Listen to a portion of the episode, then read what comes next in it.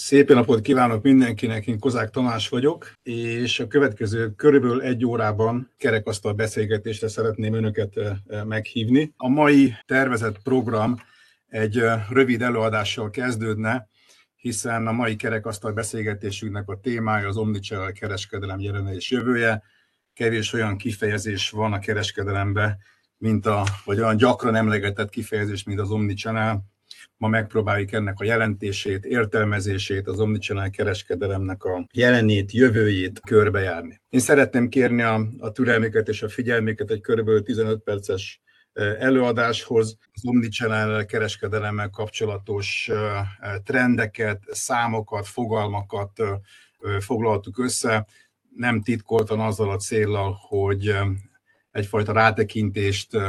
vagy kitekintést kapjunk az omnichannel kereskedelem jövőjéről. Azzal is kezdeném, hogy jelenleg a kereskedelemben melyek azok a trendek, jelenségek, amelyekkel jellemezhetők nem csak a magyar, hanem az európai és a globális kereskedelem is. Ugye nehéz nem szót ejteni a, a kereskedelmet érintő legfontosabb geopolitikai,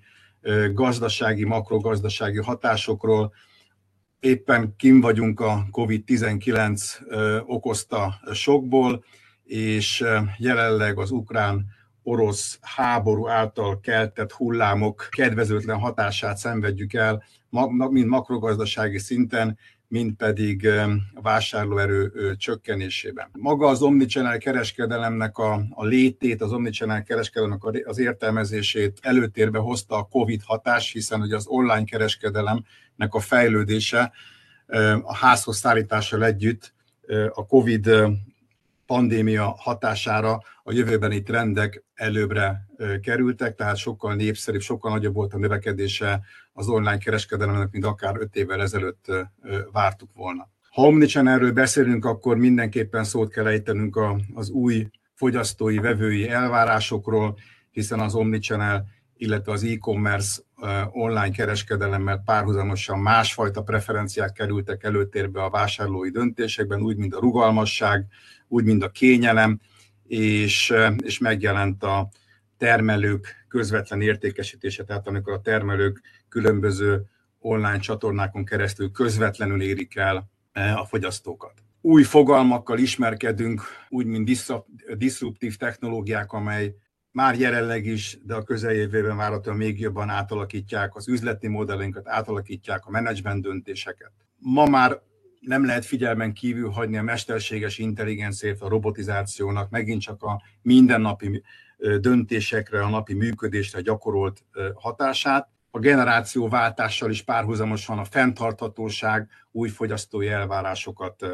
hoztak felszíre. Hogyha a kereskedelmi forgalmak az alakulását globálisan nézzük, akkor ugye 2021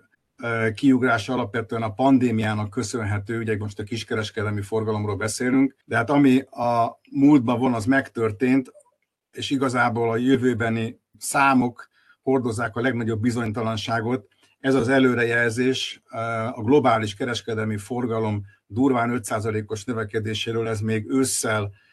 történt. Nem csodálkoznék, hogyha a legfrissebb előrejelzéseket megnéznénk, akkor plusz-minusz 5%-os hiba határral is számolhatnánk. Nagyon nagy a bizonytalanság. Természetesen ennek az egyik oka a már említett ukrán-orosz háború. Ma még nem látjuk ennek a hatását, ennek az elhúzódó hatását, hogyan fogja ez befolyásolni a makrogazdasági számokat, hogyan fogja befolyásolni a vásárlóerőt és a, és a fogyasztást. Ami nekünk egy izgalmas kérdés, hogy az maga a fogyasztói bizalom, előbb számokat néztünk, és most a vásárlóknak a jövőben vetett bizalmát próbáljuk meg megérteni. Azt látjuk, hogy az elmúlt évhez képest a fogyasztói bizalom az egész világon és Európában is, Európában is csökkent. Ugye a fogyasztói bizalom magára a gazdasági környezetre vonatkozóan, a fogyasztói bizalom a szűkebb család gazdasági helyzetére vonatkozóan, és hát a fogyasztói bizalom a vásárlási lehetőségekre vonatkozóan, vagy vásárlási lehetőségekkel, jövedelemmel kapcsolatos elvárásoknak a,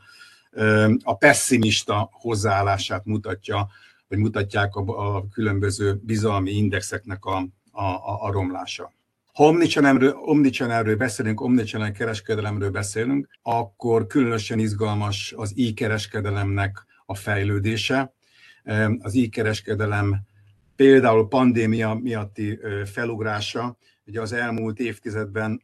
világszerte kettő számjegyű növekedés volt tapasztalható, de hogyha nézzük ezt az ábrát, akkor, akkor jól kivehető, hogy ez a növekedési trend, ez a növekedési trend azért lassan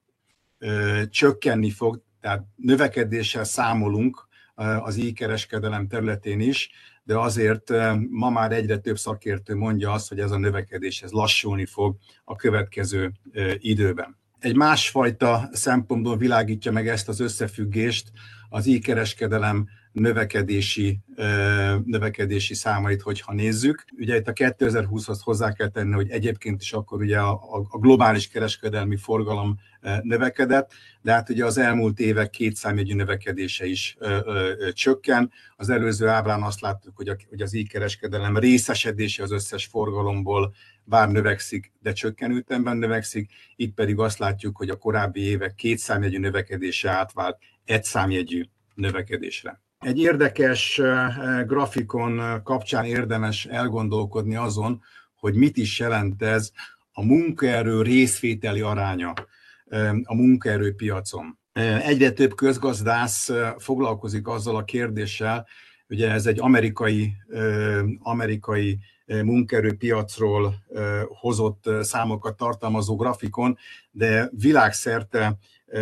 vagy a világ legtöbb országában érvényesülő trend, hogy a munkaerőpiacon egyre kevesebb egyébként munkaképes korú polgár jelenik meg, vagy munkavállaló jelenik meg, és ennek az egyik oka állítja egyre több szakértő, akik ezzel foglalkoznak, az a robotizáció, vagy akár a mesterséges intelligencia, vagy az új technológiáknak a megjelenése. Ugye ez a, ez a kérdés, ez elég messze vezet, talán megérne egy külön misét is, hogyha a részvételi aránya, munkaerő részvételi aránya ilyen mértékben csökken világszerte, akkor ez mit jelent a munkaerőpiacra, és mikor kerül előbb térbe akár az alapjövedelemnek a, a létjogosultsága. Érdemes, ma, érdemes lesz majd előbb-utóbb arról is szót váltanunk, hogy, hogy az alapjövedelem egyáltalán elkerülhető-e, illetve milyen körülmények között van létjogosultsága, akkor, hogyha egyébként a, a munkaerőpiacon egyre kevesebb munkaképes korú polgár jelenik meg. Ha omnichannelről beszélünk, akkor megint csak a, ez tartozik hozzá, hogy a platformgazdaságnak az ökoszisztémája, mit is jelent ez. Akik vagy akik ugye az omnichannel kereskedelemnek a részesei, például az Amazon az Amazon áruház ugye a világ egyik legnagyobb online áruháza. Egy érdekes összefüggést érdemes nekünk itt észrevenni, mégpedig az, hogy a, a klasszikus kereskedelemmel foglalkozó egyik platform szolgáltató, mint az Amazon, milyen jellegű birodalmat, vállalat birodalmat tud kiépíteni a klasszikus kereskedelmi platform nyújtása mellett. Ugye itt most már látjuk, hogy az Amazon akár mint streaming szolgáltató, az Amazon mint egészségügyi szolgáltató, az Amazon mint, mint tanácsadó, az Amazon, mint belső építész, tanácsadó, konzulens építi ki azt a vállalatbirodalmat, amely egy rendkívül komplex szolgáltatást, szolgáltatási portfólió kiépítését teszi lehetővé. Ha a kereskedelemről beszélünk, ha ma még talán nem is túl sokszor, de várhatóan a jövőben egyre többször fogunk arról hallani, hogy a kiterjesztett valóság, illetve a virtuális valóság, ahol teljesen a fantázia világába költözünk, hogyan fogja majd fokozni a vásárlói élményt. Hiszen ugye ma még nagyon sokan azért is megyünk el a hagyományos üzletekbe, boltokba, áruházakba, hogy a vásárláshoz kötődő élményt megéljük, de hogy az online kereskedelemben is ez a, ez a fajta vásárlóélménynek a megélését fogja jelentősen erősíteni majd a kiterjesztett, illetve a virtuális valóságnak a, az elterjedése. Amikor kereskedelmi trendekről beszéltünk, vagy fogyasztói magatartásról beszéltünk, akkor megjegyeztem a fenntarthatóságnak és a fogyasztói tudatosságnak az előtérbe kerülését. Itt látnak néhány olyan példát, hogy a, a, a vásárlói döntés, vagy a vásárlói döntés előkészítésekor milyen jellegű információt igényelnek egyre többször a fogyasztók. Mind például műszaki cikkekkel kapcsolatban az adatokat és a mérőszámokat a megbízhatóságra, a javíthatóságra, vagy a rendelkezés állási időre vonatkozóan. Egyre többször jelentkezik az az igény, fogyasztói igény, hogy a termék vagy a műszaki cikk elromlása esetén a kereskedő biztosítson javítási lehetőséget, javít, javítási szolgáltatást. Látunk példát, itt például egy szingapuri vállalkozásnál, amely lehetővé teszi, hogy előfizetésen keresztül jussanak hozzá a fogyasztók a különböző technológiákhoz, tehát nem kell megvenni, nem kell birtokolni, elég, hogyha előfizetjük, és akkor használjuk amikor szükségünk van rá, amikor nincsen szükségünk, akkor, akkor visszaadjuk a, a szolgáltatónak vagy az értékesítőnek. Ugye ez már kicsit a, a megosztáson alapuló gazdaság irányába is mutat. Remélem, hogy, hogy sikerült néhány gondolatot felébresztenem, és folytatnánk a, a beszélgetésünket azzal, egy kerekasztal beszélgetésünket a meghívott tagjainkkal. Néhány kérdéssel én készültem, de mielőtt, mielőtt elkezdjük a beszélgetést, én szeretném bemutatni a kerekasztal beszélgetésünknek a tagjait úgy, mint Agárdi Irmát, a Budapesti Corvinus Egyetem Marketing Intézet Marketing Management tanszék egyetemi docensét, Balázs Ildikót, az Ocean Magyarország Kft. külső vállalati kapcsolatokért felelős igazgatóját, Heisler Gabriellát, a Spár Magyarország Kft. elnök ügyvezetőjét. A kérdésem felétek az lenne elsősorban, hogy egyáltalán ti hogyan értelmezitek az omnichannel kereskedelmet. Ugye még a szakmán belül is nagyon sokszor keveredik ez a fogalom, hiszen nemrég még tanultuk, tanítottuk a, a cross-channel fogalmát, a multi-channel fogalmát, és ugye most már azt mondjuk egyre magabiztosabban, hogy az omni-channel világát éljük meg. Ti hogyan látjátok, hogyan értelmezitek a, ennek a, ezt a kifejezést, ennek a kifejezésnek az alkalmazását, hogyan élitek meg a mindennapokban? Az, akár az üzleti életben, vagy akár az akadémiai világban. Gabriella, kezdhetünk-e veled? Mi viszonylag keveset foglalkozunk definíciókkal, ezt eléggé a praktikus értelemben tekintjük, és tulajdonképpen mi erre úgy tekintünk, hogy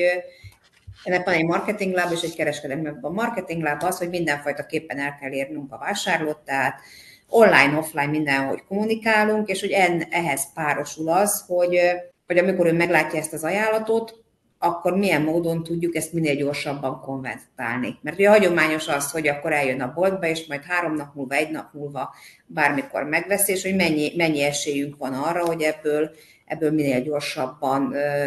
értékesítést konvertáljunk. Nyilván ehhez ez ott van a, az, hogy kell egy kiépített webshop, ami van, már úgy is beszélünk róla, nem, nem ebből fogjuk megtermelni a, a profitunkat, de van, meg nem ez, a, nem ez az árbevétel nagy része, de hogy ma már elvárás. Tehát tulajdonképpen erre egy kicsit úgy tekintünk, mint egy befektetés, hogy kell, hogy legyen egy online értékesítés lába is ennek a vásárlónak az online marketingelése mellé, mert 21. században ez elvárás. De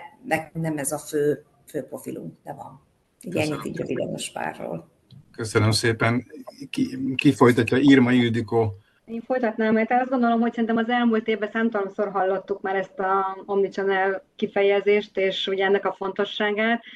Én azt gondolom, hogy sokkal több lehetőséget nyújt szerintem a piac számára, mint csak az, hogy átjárhatóságokat biztosítsunk szerintem a vásároknak az offline és a, az online tér között, vagy hogy elérhetjük őket a közösségi oldalakon, vagy lehetőséget tudunk nekik adni azzal kapcsolatosan, hogy az online vásárlás és kiszállítás mellett click and collect típusú termék átvételre számíthatunk.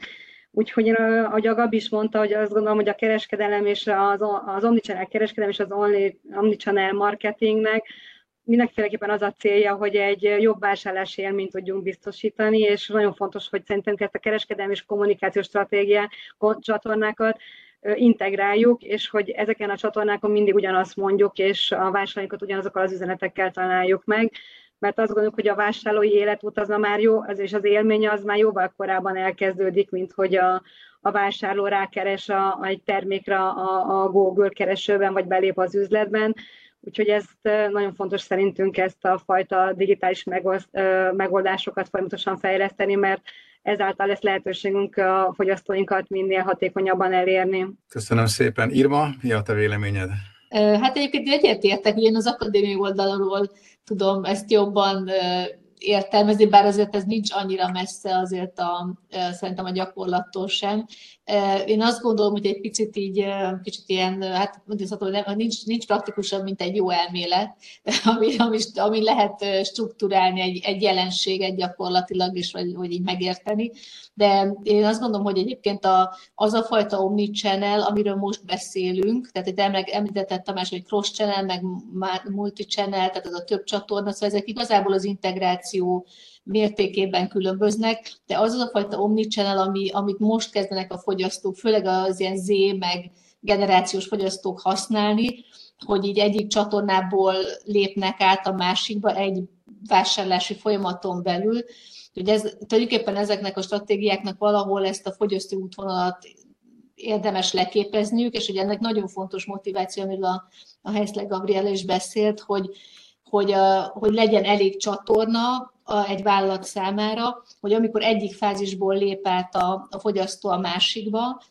akkor ne veszítse el a vállalat. A, a, mondjuk egy versenytárshoz képest a fogyasztót, és ugye ehhez, ehhez viszont nagyon sok marketing eszköz kapcsolódik, tehát hogy ez a zöggenőmentes, összefűzött csatorna rendszer működjön, ahhoz azért ugye rengeteg ilyen promóciós eszköz kapcsolódik, amivel, amivel próbálják ugye a fogyasztókat megtartani, mondjuk a vállalat, vagy hogyha valahol ott kezdél a keresés, mondjuk egy webshopon, akkor mondjuk,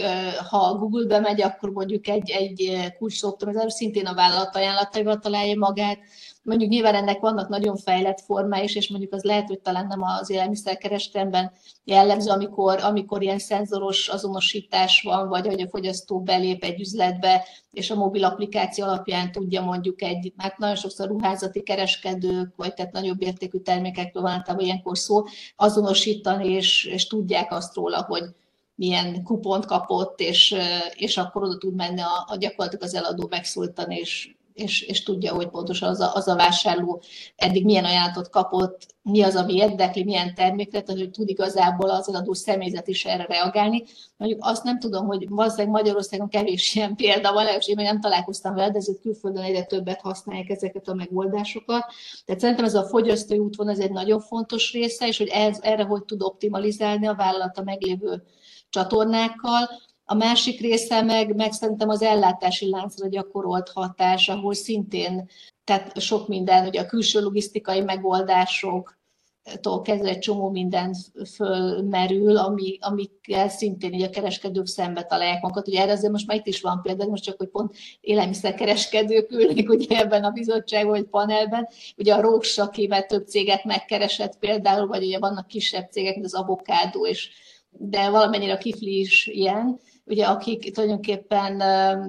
a kiskereskedők kiskereskedői, és hogy egy kvázi egy hosszabb ellátási láncot tudnak jobb fogyasztói élményt, meg rövidebb kiszállítást alkalmazni. Úgyhogy, úgyhogy szerintem ennek egy nagyon sok vetülete van, és minél több ilyen eszköz van a fogyasztó kezében, amivel rá tud kapcsolódni ezekre, a, össze tud kapcsolódni az értékesítő vagy a kereskedelmi váltóknak a csatornáival, annál, annál szerintem égetőbb kérdés lesz az, hogy így a vállalati különböző csatornák is minél integráltabban tudjanak működni, és és hát ez az nyilván azért elég sok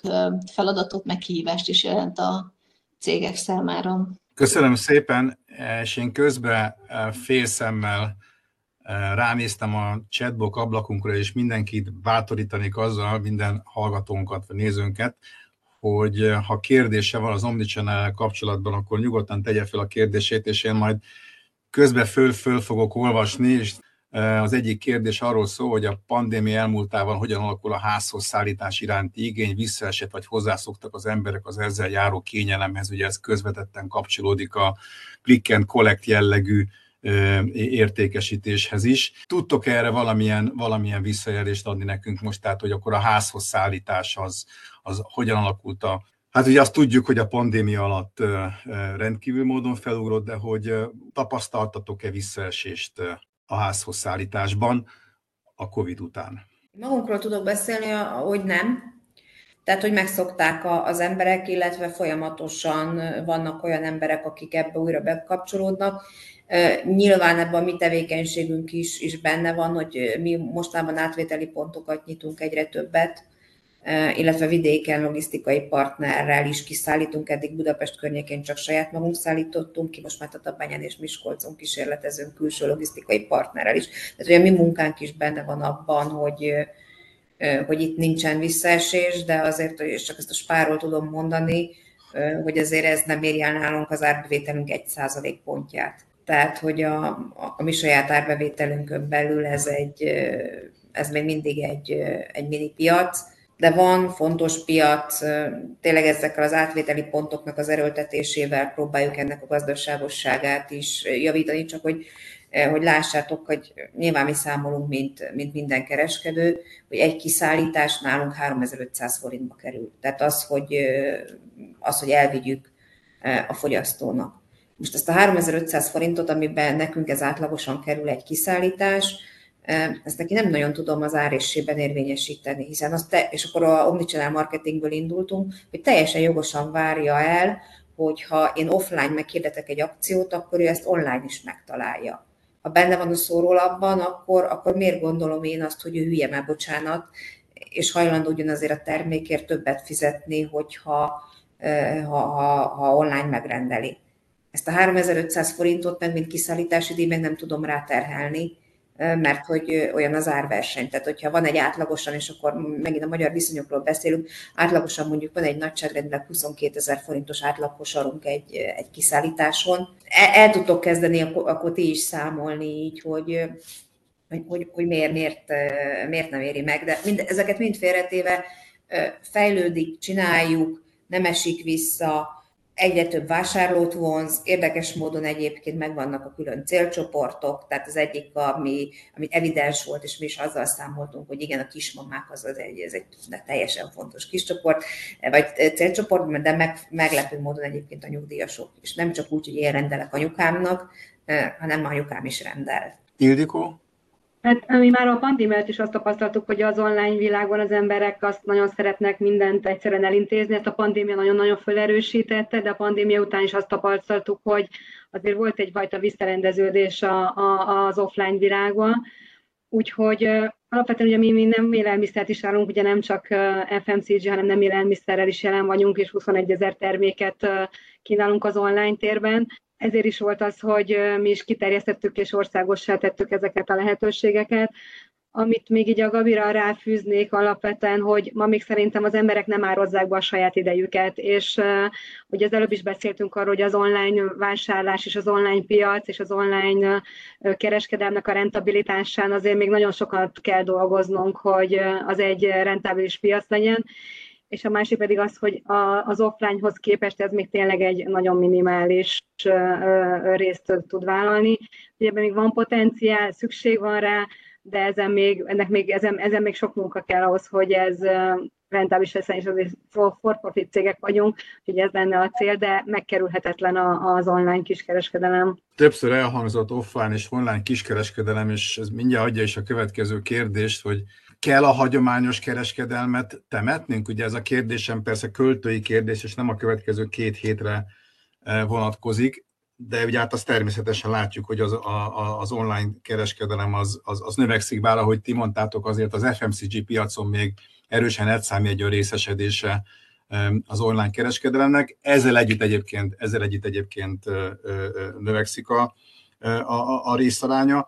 Ugye itt vannak olyan kérdéseink, és akkor szeretném így összegezni, vagy inkább ilyen csokorba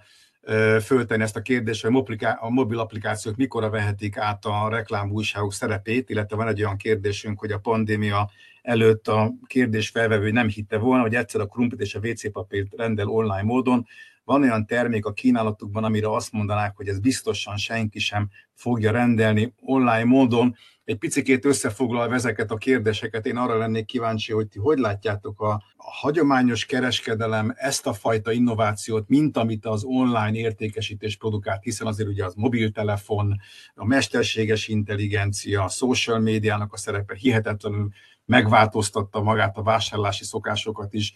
De ez az innováció a bolti, üzleti, áruházi kiszolgálásban, ez hol tud, rész, hol tud lépést tartani, vagy hogyan tud lépést tartani egyébként az internet alapú értékesítésnél tapasztalt ö, ö, hatalmas innovációs ugrással. Írma, kezdjünk most veled. Milyen, de mit látsz, milyen megoldások lehetnek? Ez egy jó, hosszú kérdés volt, úgyhogy Igen. válaszolok valami, valamelyik részére, jó? Tehát így, jó, jó. Egyébként ugye nemzetközi kutatásokat, vagy nemzetközi kereskedőket vizsgálunk főképp, és ott egyébként már szerintem ugye a 2000-es évek második felétől így elindultak ezek a fejlesztések, de ugye a 2010-es évektől, tehát vannak olyan skandináv kereskedők például, akik már rég kivezették a akciós újságokat, mert mert nincs rá szükség, de azt is tudjuk, hogy Skandináviában elég magas volt, elég hamar a mobil penetráció, szóval, hogy hogy alapvetően nyilván ez összefüggött ezzel. Amúgy én azt gondolom, hogy ez egyébként nem egy jövőbeni dolog, mert nagyon sok vásárló megy úgy az üzletekbe, de erről szerintem majd az illetékesek fognak többet mondani, hogy, hogy ha van egy applikáció, megnézi, hogy, hogy akkor éppen milyen heti ajánlat van, és, és, és tehát, hogy például ez nagyon jól, tehát például akár létre tudja hozni ezt az omnichannel dolgot is, hogy, hogy oda megyek a boltba, megnézem, milyen kuponokat ajánl fel a rendszer, és, és akkor azt be fogom, be fogom váltani. Tehát én azt gondolom, hogy ez,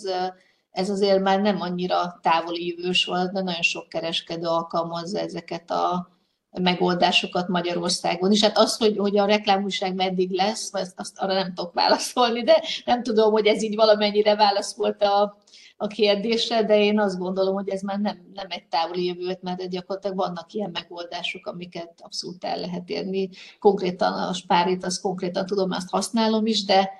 de hogy, de hogy nagyon sok olyan egy más kereskedő is van, akinek vannak ilyen applikációi már.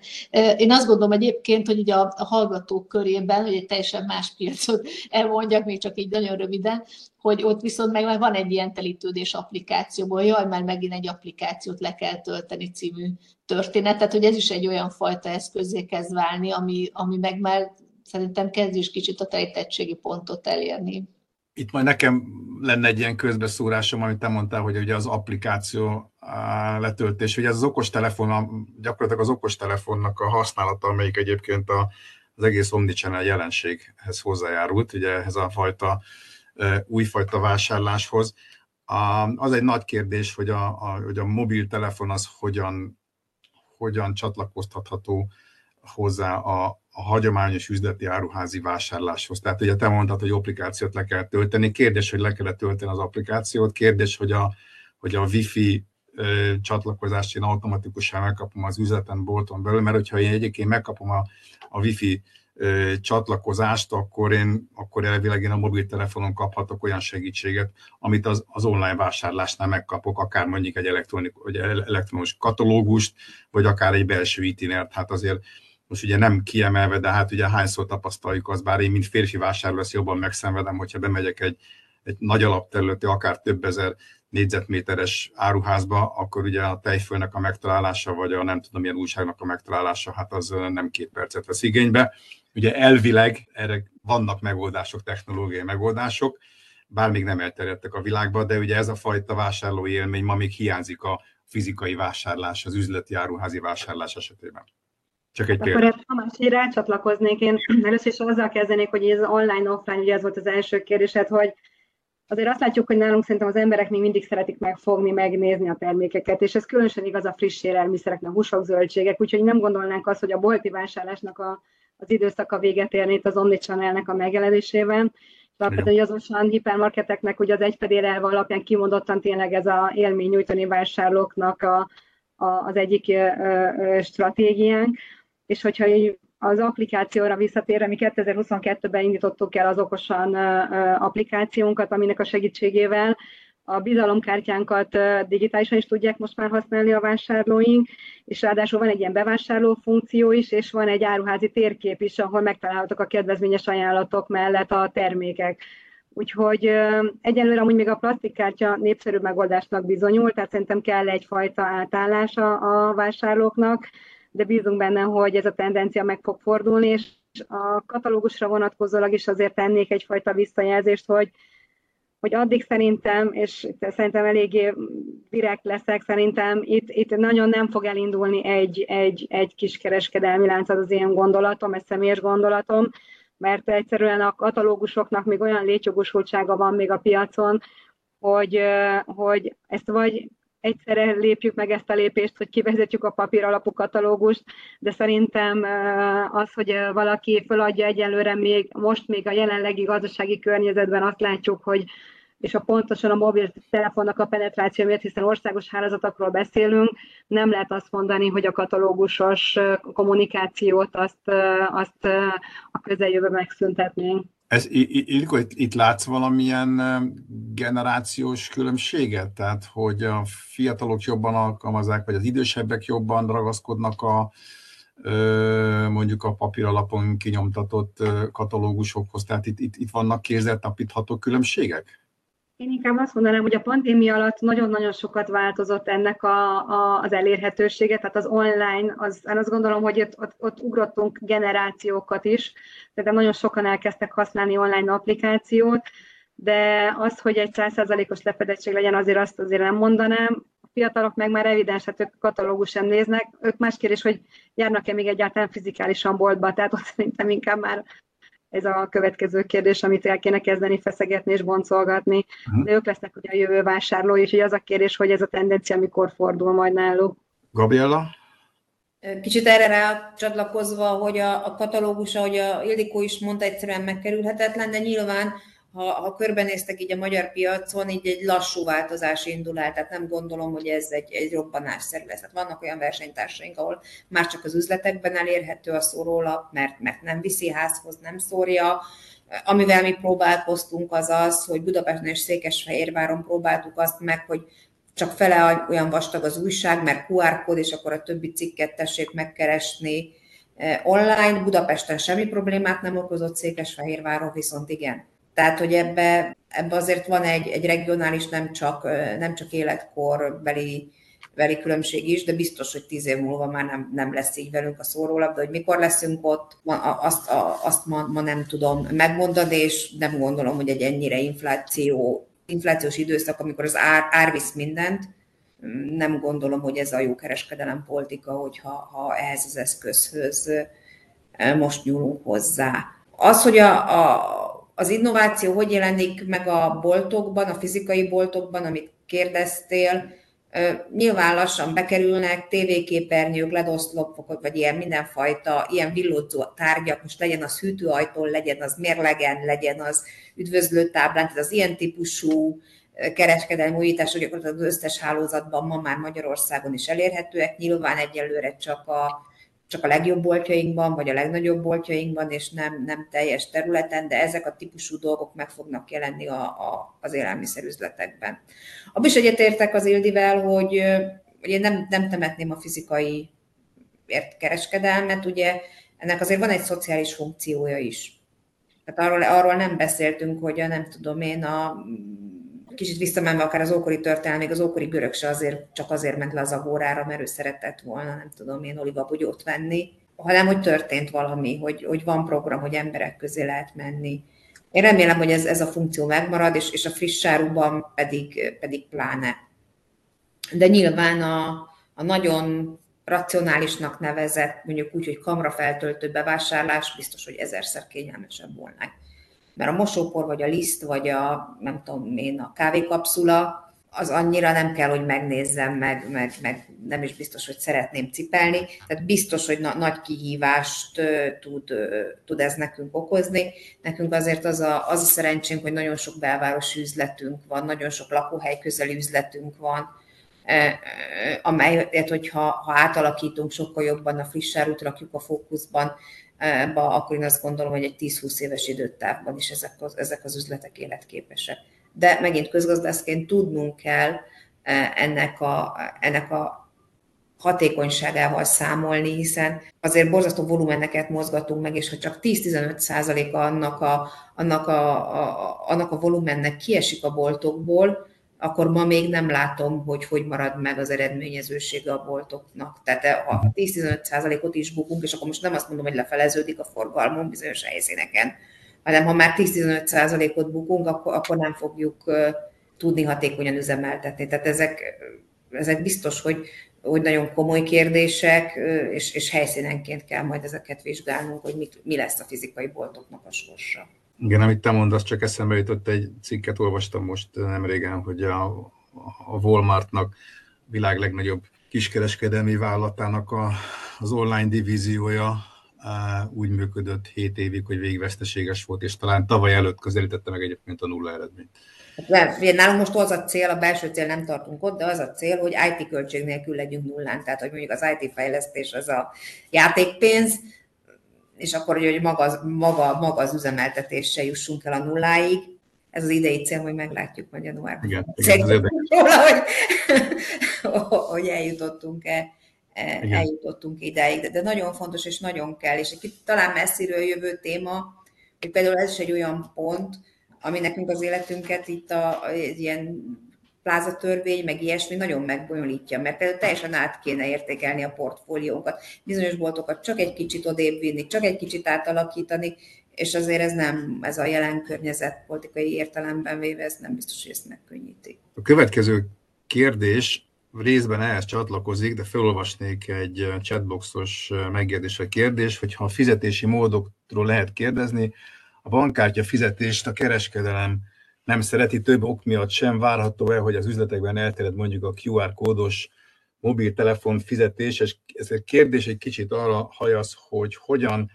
lehet a, az üzleti, bolti, áruházi kiszolgálásban is a, a minél nagyobb akadálymentes kiszolgálást elérni, ezt hogyan látjátok? Ugye itt a klasszikus eset a bevezessük-e az automata pénztárat, vagy, vagy, vagy, vagy ne vezessük be a pénztárat. Ugye itt hallottunk érdekes híreket egy pár hónappal ezelőtt az egyik üzletlánc vezette be, és hát nem aratott osztatlan sikert a vásárlók körében. Ez ugye a fogyasztói szokásoknak a lassú megváltozását jelenti, vagy a megrögzött fogyasztói szokásoknak a megváltoztatását. Ezt ti hogyan látjátok? Ez a bizonyos, ugye csúnya kifejezéssel frictionless, de hát surlódásmentes kiszolgálást, ezt az üzleti áruházi értékesítésben, ezt hogyan lehet még jobb tovább javítani? Ugye itt a fizetésre tér, tér, tér, térünk rá, vagy a fizetésre tér ki ez a kérdés? Hát én az első felét megcáfolnám, szerintem ezt az OSAD nevében is kiderem jelenteni, hogy a, szerintem a fehéren működő és viszonylag nagyméretű áruházak mi kifejezetten preferáljuk a kártyás fizetést. Aha. Különböző kampányaink vannak bankokkal, Mastercarddal, nem tudom én, bár, bárkivel, mert ebben egyébként a régióban lemaradtunk. Tehát, hogy mondjuk egy 5-10 évvel ezelőtt még mondjuk Ausztriát megelőztük mi bankkártyás fizetési részarányban, most mi Magyarországon a spárnál egy 55% környékén tartunk, tehát hogy a, az összárbevételnek 55% a bankkártyás, Ausztriában most már kétharmad fölött vannak, és néhány évvel ezelőtt meg mi még mi vezettünk itt jó pár százalékkal, tehát hogy kifejezetten szeretjük a bankkártyát, mert sokkal gyorsabb a folyamat, és nem azért az idő, amit a, a vásárló elkölt a kasszán, és akkor ne beszéljük utána a, a hátsó folyamatokról, tehát a teljes elszámoltatásról, pénzszállításról, STB, STB, tehát hogy ez, ez, ez nagyon sok mindennel jár, bár, és akkor ez itt a panaszkodás helye, azért a magyar bankkártya jutalékok nem éppen a régió legjobb jutalékai, tehát hogy azért, azért valószínűleg a, a, a kisebb kereskedőknél, akár a nem élelmiszer területen, azért a nem szeretemnek az is egy része, hogy hogyha meg nem, nem kalkulálunk hozzá minden költséget, első blikre olcsóbbnak tűnik a mai napig a készpénz a viszonylag magas, magas utalékok miatt. Kicsit más téma az önkiszolgáló kassa, az is van, de én nem gondolom, hogy ez a technológia vége. Tehát a technológia vége majd, majd tényleg az lesz, amikor már egyáltalán nem kell kassa. Ezt nagyon szeretném megélni, mert rengeteg négyzetméter felszabadulhatna arra, hogy árut rakjunk ki, és minél több mindent tudjunk eladni a kedves vásárlónak. E, és ezt még meg fogjuk élni, hogy, hogy ne legyen kassa. Ez, egy, ez, az, ez az önkiszolgáló kassa, ez egy átmeneti lépés, és a, nekünk azért jó, mert a, a hullámokat segít lekezelni. Nem gondolom, hogy, sőt, azt számoljuk, hogy egyébként körülbelül három önkiszolgáló kassa ér föl egy normál kasszával, mert ugye a vevő minimum egyharmad olyan lassú, mint a pénztárosunk. De három, kassz, három, három ilyen önkiszolgáló kassa az felér egy normállal, és, és tényleg akkor jó, amikor ilyen nagyon rohamszerűen jönnek, mondjuk jönnek a reggel a gyerekek kakaós csigáért, arra jó, de nagy bevásárlásra nem. Én is meg tudom erősíteni a Gabit alapvetően. Mi annó az Osannál a pandémia alatt majdnem minden áruházunkban letelepítettük az automatakasszákat. Mindegyik, az kizárólag nekünk csak olyan volt, ami bankkártyás volt, pont azért, hogy szerettük volna gyors áthaladást biztosítani, bankkártyás történő fizetés, viszont a vásárló visszajelzések alapján lett igény arra, hogy ők szeretnének automata kasszát készpénzzel. Úgyhogy utólag mi elkezdtünk telepíteni készpénzzel, mert ugyanazok az arányok vannak nálunk is, tehát ma még ez a készpénz kontra bankkártyás fizetés azért ez, ez, a, ez az 55% körül mozog, Úgyhogy ez még, ez a fajta, fajta ö, ö, eltolódás még, hogy a bankkártyás felületetés felé menjünk, ez, ez nem életszerű. Igen, mi is azt gondoljuk, hogy a pénztár nélküli kiskereskedelem a jövő, hogy hogyan fogunk ide eljutni, az meg jó kérdés, főleg az FMCG területén azért nagyon nem látom azt a technológiát, amivel ezt még meg tudjuk nagyon gyorsan ugorni azért nekünk a Decathlon csoportnál Szingapurban van már ilyen lehetőség, hogy RFID-val mennek a termékek, de azok nem élelmiszer termékek, tehát ott beszkenneli a vásárló a terméket, és a kihaladásnál ugye csippan a kasszáját, arra lecsippan a pénz, és kvázi eladó nélkül, vagy hát pénztáros nélkül tud vásárolni azért élelmiszerben még ez a technológiát még nem nagyon látjuk, hogy, hogy ez mikor fog megérkezni, és hogy melyik lesz ez a technológia, amivel ezt le tudunk kezelni ilyen mennyiségű termékkört, például megeleve az élelmiszer speciális igényének ki tudjuk tenni ezeket, mert itt azért a, a lédig zöldségtől kezdve a dobozos almalégy minden termékre alkalmazni kell majd azt a technológiát, úgyhogy ez még szerintem egy, ez még egy olyan kívás, amit még meg kell ogarni. Köszönöm szépen. Írma neked ehhez? Hát e, e, egyetértek igazából, talán inkább annyit fűznék hozzá, hogy szerintem ezek a önkiszolgáló technológiák, eleve a Covid az nagyon nagy, tehát nagyon sok kutatás készült egyébként most, hogy ezek a készpénzmentes fizetési technológiák nagyon nagyot ugrottak Covid idején, mert a készpénz, mint ugye vírus terjesztő eszköz, ez, ez nagyon sok olyanokat is e felé mozdított el, ez ilyen érintésmentes fizetésektől, meg készpénz helyettesítés, ami, ami, akik korábban nem, és egyébként erről nekünk pont volt kutatásunk például az Z-generáció körében, sokkal, hát gyakorlatilag ott már, a, már, ott már az érintésmentes bankát, ez egy elavult eszköznek számít, tehát ők mindent mobiltelefonnal csinálnak, és a fizetést is, tehát ezek NFC, ez a proximity payment, vagy NFC technológián alapuló mobil fizetéssel, ami nem is nem QR kódos, hanem, hanem, hanem, hanem tulajdonképpen egy RFID chip van összekötve, és azzal, azzal, azzal tudnak fizetni. De amúgy szerintem egyébként ez egy ilyen nagyon előremutató dolog is, és nem csak a fizetési módokról, mert ez egy ilyen embertechnológia kapcsolat tulajdonképpen, és, és hogy egyre több ilyen technológia látszik, így a, nemzeti, tehát a, a, a nemzetközi kiskereskedelmi nagyon sok ilyen technológia jelenik már meg, és, és szerintem ez egy ilyen, egy ilyen kapu, ami, vagy egy ilyen edukációs eszköz, vagy nem tudom, ahhoz, hogy, hogy, hogy különféle egyéb technológiákat is majd jobban el tudjanak fogni, fogadni a, a vásárlók, amit nem feltétlenül tranzakciókhoz kötnek, hanem például az tanácsadást, információkat tudnak nyújtani. Nyilván ezeknek van a szórakoztató funkciójuk is. Itt a Decathlon említette a, az Ildikó, és ugye ott Magyarországon is be, azt hiszem, a próbafülkékbe bekerültek ezek az interaktív diszplék, amelyekkel szintén ilyen tehát egyrészt nyilván ez, egy, ez nem egy tranzakciót segítő dolog, de alapvetően információt lehet lekérni termékekről, és nyilván van olyan, aki ezt szereti, meg kipróbálja, meg gyerekeknek nagyon jó elfoglaltság, tehát ezért voltunk már többször úgy, hogy, hogy gyerekek játszottak benne a próbafülkébe, és arra vártunk, hogy ők befejezzék, de, de hogy, hogy igen, tehát hogy ez, én azt gondolom, hogy ez egy ilyen kapu, tehát a, az önkiszolgáló pénztárgép az egy ilyen első kapu a felé, hogy, hogy, hogy elkezdjék a vásárlók megszokni ezeket az ember technológia kapcsolatokat az üzletben, tehát most nem a a mobilról beszélek, vagy a számítógépről, amikor ugye webshopon keresnek, hanem hogy fizikai üzletben ilyen technológiai megoldásokat használjanak, és, és ennek biztos, hogy tehát, hogy ennek, tehát ez, ezeknek a technológiáknak a száma, legalábbis a nemzetközi példák alapján ennek valószínűleg csak nőni, nőni fog. Világos, hogy említettétek a, ezt a lesz, tehát akár a, a, a személyzet nélküli, vagy a cashless, ugye a fizetés nélkül, tehát nem, nem kell fizetnünk, hanem csak applikációval történik a vásárlás. Ugye ennek az, az első nagy játékosa, aki labdába rugott ezen a pályán, ugye az Amazon Go volt, de ott még mindig ott van az applikáció, de most már a legújabb hírek szerint azért lehetséges, hogy ha applikáció letöltése nélkül is csak kártyával történjen a boltba történő belépés és a, és, és a fizetés természetesen mesterséges, vagy kamera is mesterséges intelligencia által felügyelve, de ez megint elvezet egy következő nagy területre, viszont az időkeretünket is figyelembe véve elérkeztünk a, a, az utolsó kérdéscsoportunkhoz, és itt van egy nagyon jó kis chatboxos kérdésünk, amit ehhez kapcsolódóan én felolvasnék, ami úgy szól, hogy a gyógyszertárak közül egyre több már robotizált bevásárló központok lehetnek robotizáltak, a roboteladó a jövő. Én kiegészíteném ezt a kérdést a robotizációs mesterséges intelligenciával, hogy az egyrészt az hogy látjátok ennek a jövőjét, illetve a, a mindennapokban is alkalmazzátok-e akár a mesterséges intelligenciát, akár a robotizációt, például a, a, a personalizációra, ugye mindkettőtöknek rendkívül kiterjedt törzskártya rendszerű rendszeretek van, igen komoly adatbázist építettetek föl, ugye itt most a mesterséges intelligencia kapcsán gondolok itt a personalizáció lehetőségre, tehát a személyre szabott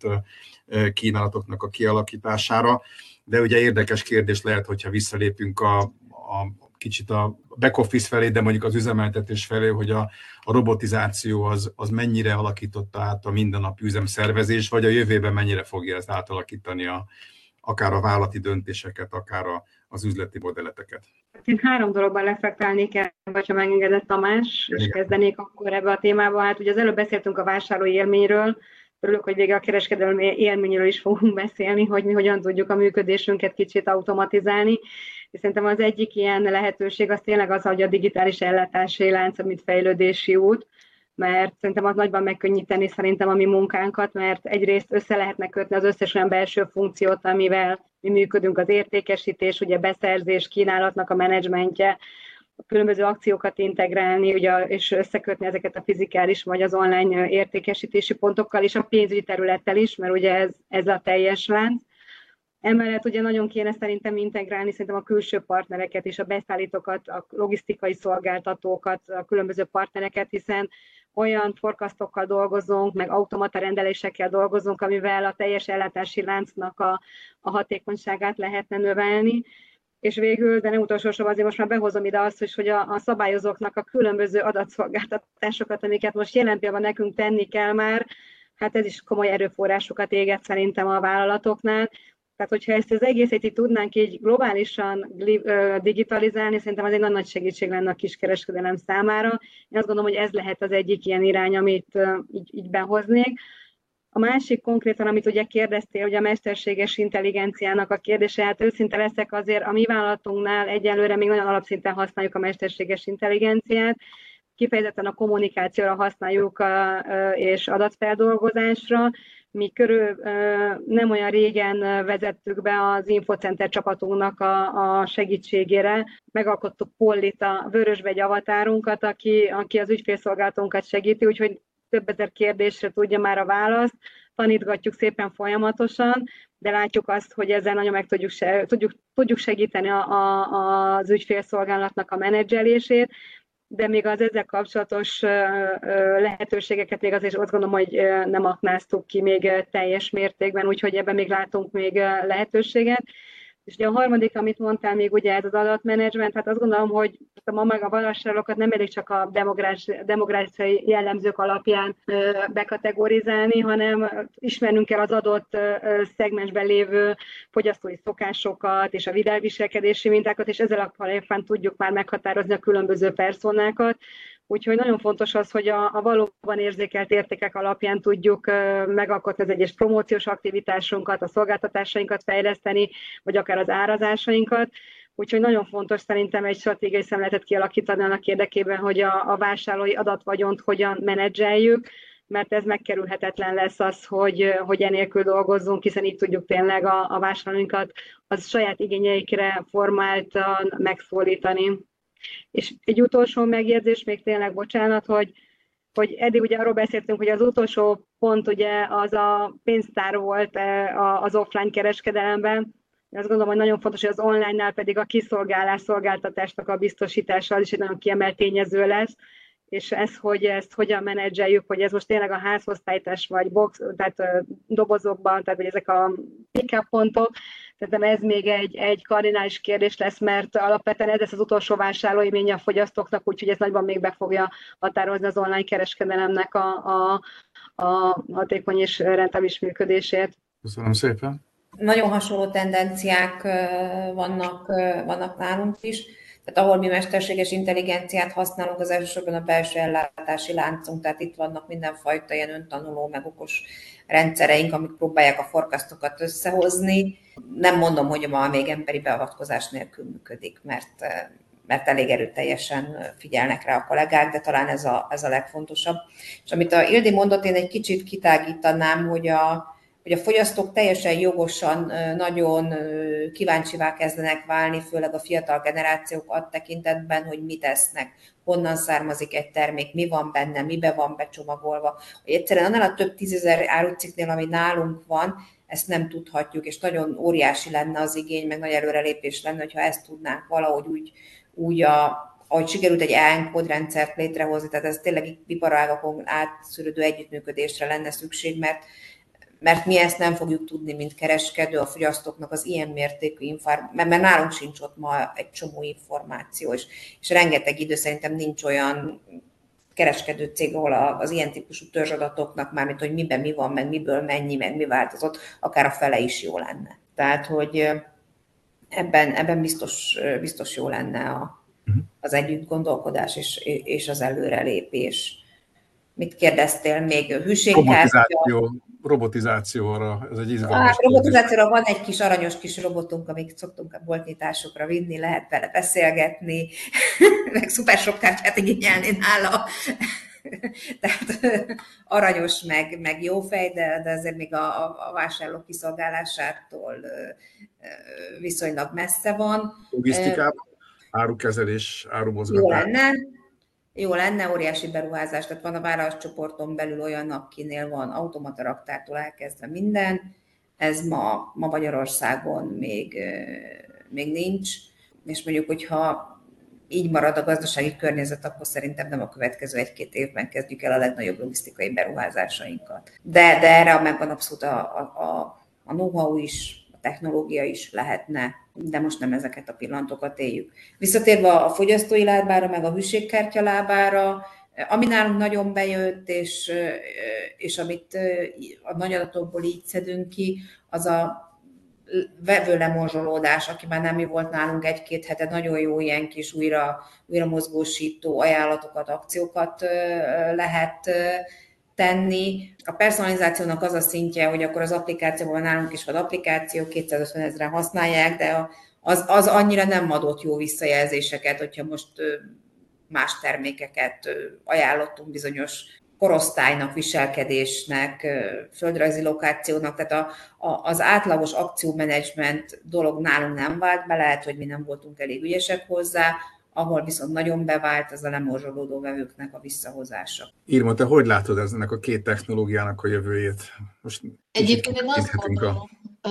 hogy nem is biztos, hogy két technológia, mert hogy egyébként ugye a mesterséges intelligenciának alapvetően ugye van egy szoftveres, hát meg meg egy hardware burkolt változat, a robot az tulajdonképpen az a burok, az a, tehát mm. ami, szóval, hogy, hogy meg egyébként azzal is nagyon egyetértek, amit elhangzott, hogy, hogy a mesterséges intelligenciának nagyon különböző szintjei vannak,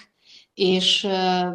és hogy ezek így különböző területeken azért lehet használni, és tény az, hogy például a chatbotokban most egyre több cég használja már ezeket, meg már akár ilyen telefonos ügyfélszolgálatokban is, ami, ami tulajdonképpen egy szoftveres megoldás, tehát ebből, ebből szerintem azért már így, így vannak jelen Magyarországon is többféle megoldás, és, és hogy lehet, hogy persze a vásárló nem tudja, hogy az, de, de, egyébként, de egyébként igen. Én azt gondolom, hát itt, itt megint szerintem az, hogy a robotok majd a boltokban hogyan használhatók, az, az egy tehát az, ez egy kérdés, igen, tehát hogy lehet, hogy van, van valamennyi most ilyen szórakoztató funkciója, meg nyilván ezeket a robotokat programozni kell, nem konkrét az egyetemen keresztül ugye megkeresett egy ilyen cikk, hogy nem akarunk edukációs célokra robotokat vásárolni, tehát ez nem kiskereskedelem, de ugye az elég hamar kiderül, hogyha most csak kereskedelemre vetitek, hogy nyilván mondjuk egy, egy, egy robot tudjon mondjuk konkrétan áruválasztékkal, árakkal, kapcsolatos információt adni, akkor nyilván ezt mind, mind alapvetően be kell táplálni, hogy ezt, ezt tudja kezelni. A másik meg az, hogy igen, a fogyasztók ehhez hogy, hogy reagálnak, mert amíg mondjuk egy pénztárgéptől is azért sokan óvakodnak. A kérdés, hogy egy robothoz mit fognak szólni, szóval hogy mennyire elfogadóak, de nyilván, tehát ez, ez én is azt gondolom, hogy ez egyébként szegmestől függ meg, meg fogyasztóktól. Az ellátási lánc részben ott, ott egyébként szerintem ennek sokkal könnyebb útja van alapvetően, legalábbis most a jelenlegi társadalmi, a magyarországi társadalmi viszonyokat figyelembe véve én azt gondolom, hogy ott sokkal hamarabb elkezdődtek már ilyen folyamatok. Az üzletekben pedig, tehát ez, ez mondjuk a konkrétan robotok, robotokról beszélünk, azért elég kevés, kevés példa van, vagy, vagy például tényleg inkább egy ilyen szórakoztató funkciója van, ami persze lehet, hogy később fog fejlődni, de ehhez nyilván, tehát ez, ez szerintem ennek is az elég nagy az nem, a számokat nem fog tudni mondani, de azért azt, azt képzelem, hogy ezeknek a leprogramozása, installálása, stb., hogy ezek azért elég komoly erőforrásokat tudnak felemészteni, még akkor is, hogyha mondjuk tényleg tehát egy-két ilyen eszköz, mondjuk boltonként elhelyezkednek. Tehát ez szerintem egy ilyen következő ugrás lesz majd az ilyen, az ilyen, egy hagyományosabb technológia, vagy hagyományosabb interaktív technológiák után. Én ezt, ezt gondolom, tehát az ilyen interaktív kioszk, tehát pénztárgép, interaktív kioszkok, ami arról nem is beszéltünk, de az ilyen virtuális, meg, meg kiterjesztett valóság megoldás, ugye ezek is azért nagyon külföldön nagyon sok árucsoportnál működnek, mint információs szolgáltatás, meg tanácsadás, és hogy, hogy ezek, ezek azért még azt gondolom, hogy még talán kevésbé elterjedtek Magyarországon, de persze megfelelő igényes, hogy valószínűleg erre is lesz majd, vagy, vagy ezekkel is fogunk találkozni. Nemzetközi kereskedőknél,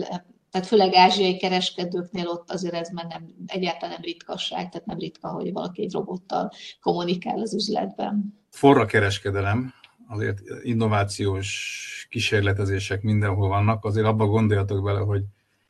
négy-öt éve megkérdeztek volna minket, hogy eh, tartunk-e majd valamikor kerekasztal beszélgetést, és eh, a mesterséges intelligencia és a robotizációról fogunk beszélni. Hát nem biztos, hogy nagyon magabiztosan bólogattunk volna. Ugye ez felveti a kérdés, hogy majd négy-öt év múlva, majd amikor itt fognak a helyünkbe ülni, akkor már miről fognak majd beszélgetni, hiszen ezek nagyon érdekes kérdések. Az Omnichannel kapcsolatban, vagy az Omnichannel témáról beszélgetve Ugye érdekes kérdéseket feszegettünk itt, akár robotizáció, mesterséges intelligencia, maga a mobiltelefon, hogyan változtatja meg a, a vásárlási szokásokat. Én azzal a gondolattal zárnám a mai kerekasztal beszélgetésünket, hogy ha nem is most, de majd legközelebb érdemes azt majd azt is átgondolni, hogy, hogy ez az innováció, ez, ez milyen versenyelőnyt biztosíthat a cégek számára, és ki hogyan tud lépést tartani ezzel a fajta fejlődéssel. De ez már elvezet minket majd egy következő beszélgetéshez, úgyhogy én ezúton szeretném nektek megköszönni a részvételetek a, részvételeteket a beszélgetésben, és a hallgatóknak, meg a, meg a nézőknek szeretném megköszönni, hogy kitartottak mellettünk. Én köszönöm szépen a beszélgetést.